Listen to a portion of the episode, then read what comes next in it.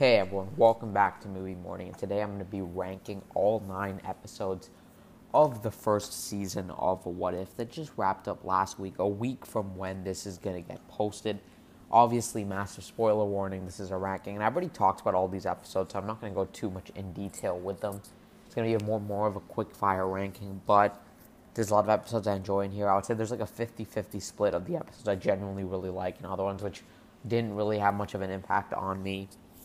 But again, as you saw, I did enjoy the season. I reviewed every episode, so if you want my full thoughts on an individual episode, such as maybe my favorite episode or my least favorite episode, you can just scroll down and you'll be able to find every single one of these spoiler reviews I've done for this show.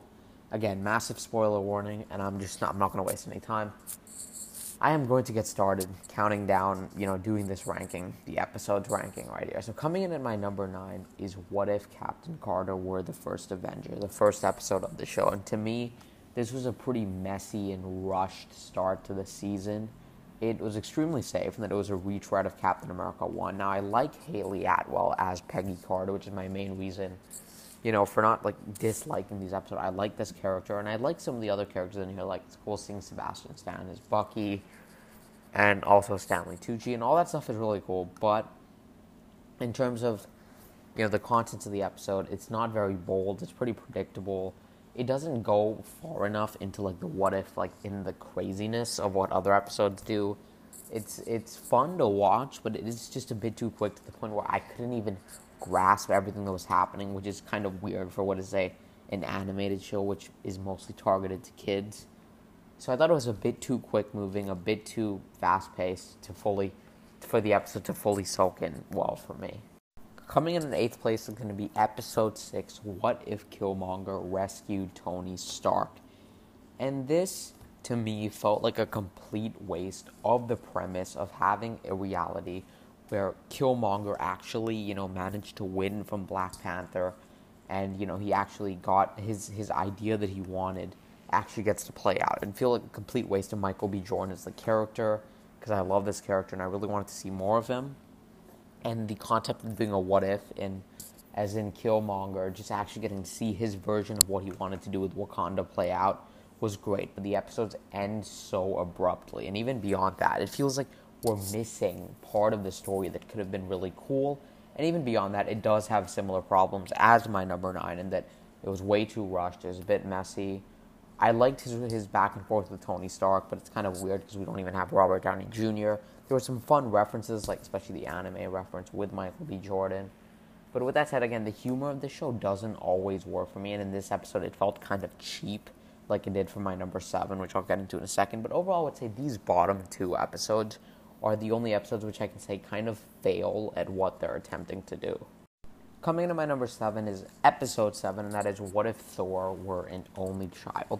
Now, if you're going to watch any other person's rankings, I'm pretty sure they're going to have this one at last place, but I have to say that I feel like this episode did a better job at what it was trying to do and actually managed to succeed in that compared to my bottom two. It's a very light and fun and just kind of amusing and charming episode, and part of that is the party Thor character and Chris Hemsworth's really fun performance in here. I like exploring the Thor, the characters related to Thor. I like seeing Frigga.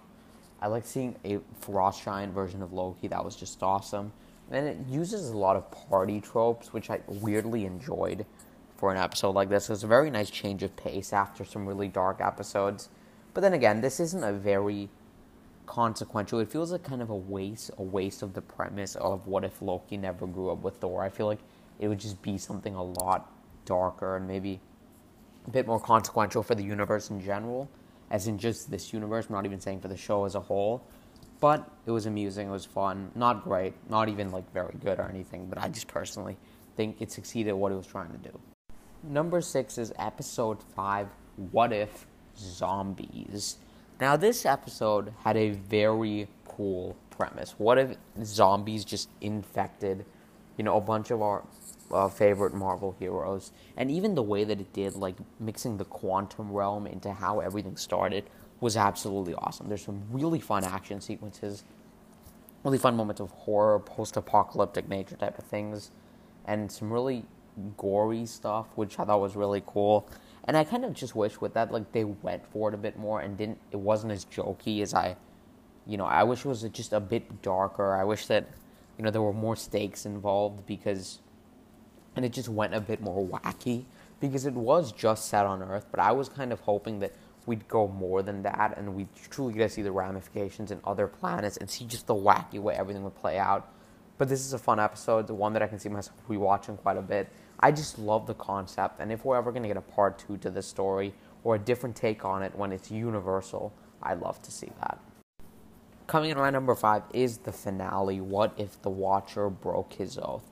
Now, I didn't love this episode. I don't even have too much to say because um, pretty much it's pretty much all action, and it's and the thing that I think absolutely carries this episode is some of the banter between the characters and the absolutely fantastic animation on display particularly whenever the Infinity Stones are, are involved. I love how much Ultron goes insane with them.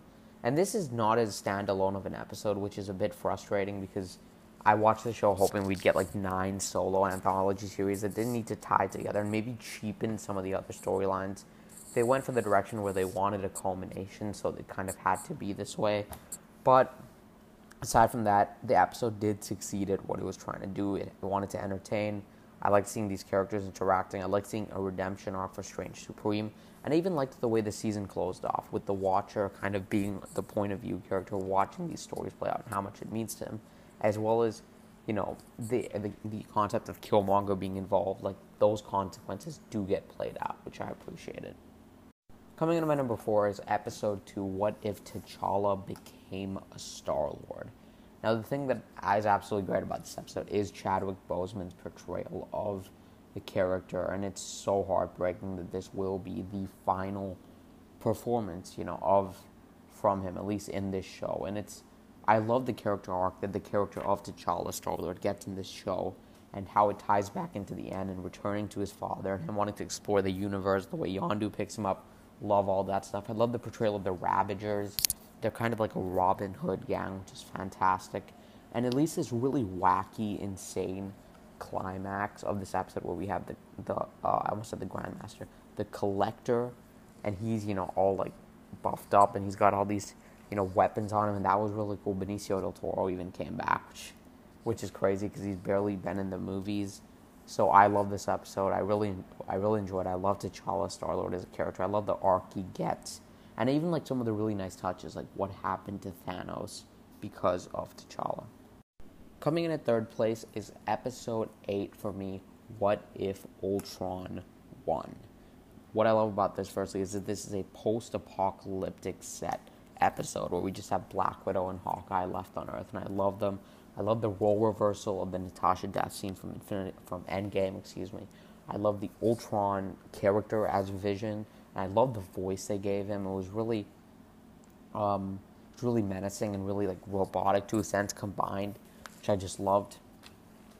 I love the Watcher versus Ultron fight where we're just getting punched through realities. We even get a president version of Steve Rogers. There's some really unique and cool concepts introduced too that I actually are pretty smart, such as like an analog AI being able to defeat a digital AI. I like the idea of it.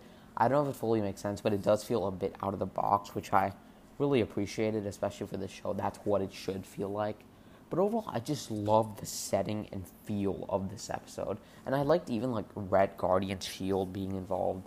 And I love the post-apocalypse, uh, post-apocalypse Natasha, and I actually really like the voice actress they got. I think she did a great job, not impersonating, but doing a, a take on Natasha Romanoff that isn't too far off Scarlett Johansson. So I really enjoyed this episode. It was a lot of fun. And I actually preferred this as a standalone episode. And I wish it didn't lead to into the finale as much. But I think I'm going to be pretty alone on that. Coming into my number two is episode three What If Earth Lost Its Mightiest Heroes? Now, this was a this is a very subversive and kind of unpredictable episode, especially on your first viewing. On rewatches, an episode like this isn't always going to hold up as much, but there's so many great moments. Like even when Tony Stark gets killed at the beginning, the uh, Nick Fury versus Hank Pym fight at the end is awesome. Again, even that twist that they throw in there, just, I just could not see it coming when I first watched. I love the way Loki ties into it, how he impersonates Fury at one point. He even pretends like he cares for his brother's death. I love all the character interaction in this episode. I even love how they tie this back to the Incredible Hulk, which was such an awesome touch I did not expect. Again, this was just to me probably the most unpredictable of the episodes. I didn't see an episode like this coming when, you know, and what if episode was what if show was originally announced. Even the way it plays out was way more sophisticated and fun than I expected. So I love this episode. It's one of my favorite things we've gotten in MCU Disney Plus so far. But coming in at first place for me is episode 4 What if Doctor Strange lost his heart instead of his hands? This was by far the most emotionally impactful episode of the entire What If show. Benedict Cumberbatch here gives a terrific performance. We've even got Rachel McAdams back as Christine. And the way this kind of a time loop episode and how dark it goes, and you know, just the musical score, the way it swells up in the most impactful moments, and the way it concludes in this epic you know, ending for the episode that's so dark. And I love how the Watcher even interacts with Strange, and that actually comes back to play like four episodes after this, which is sets up really nice payoff. Isn't a standalone, but I liked the way that that paid off. Again, I just love the nature of this episode. It's really dark. It goes in some really weird directions, such as Strange, you know, eating or just taking over a bunch of other beings to become more powerful.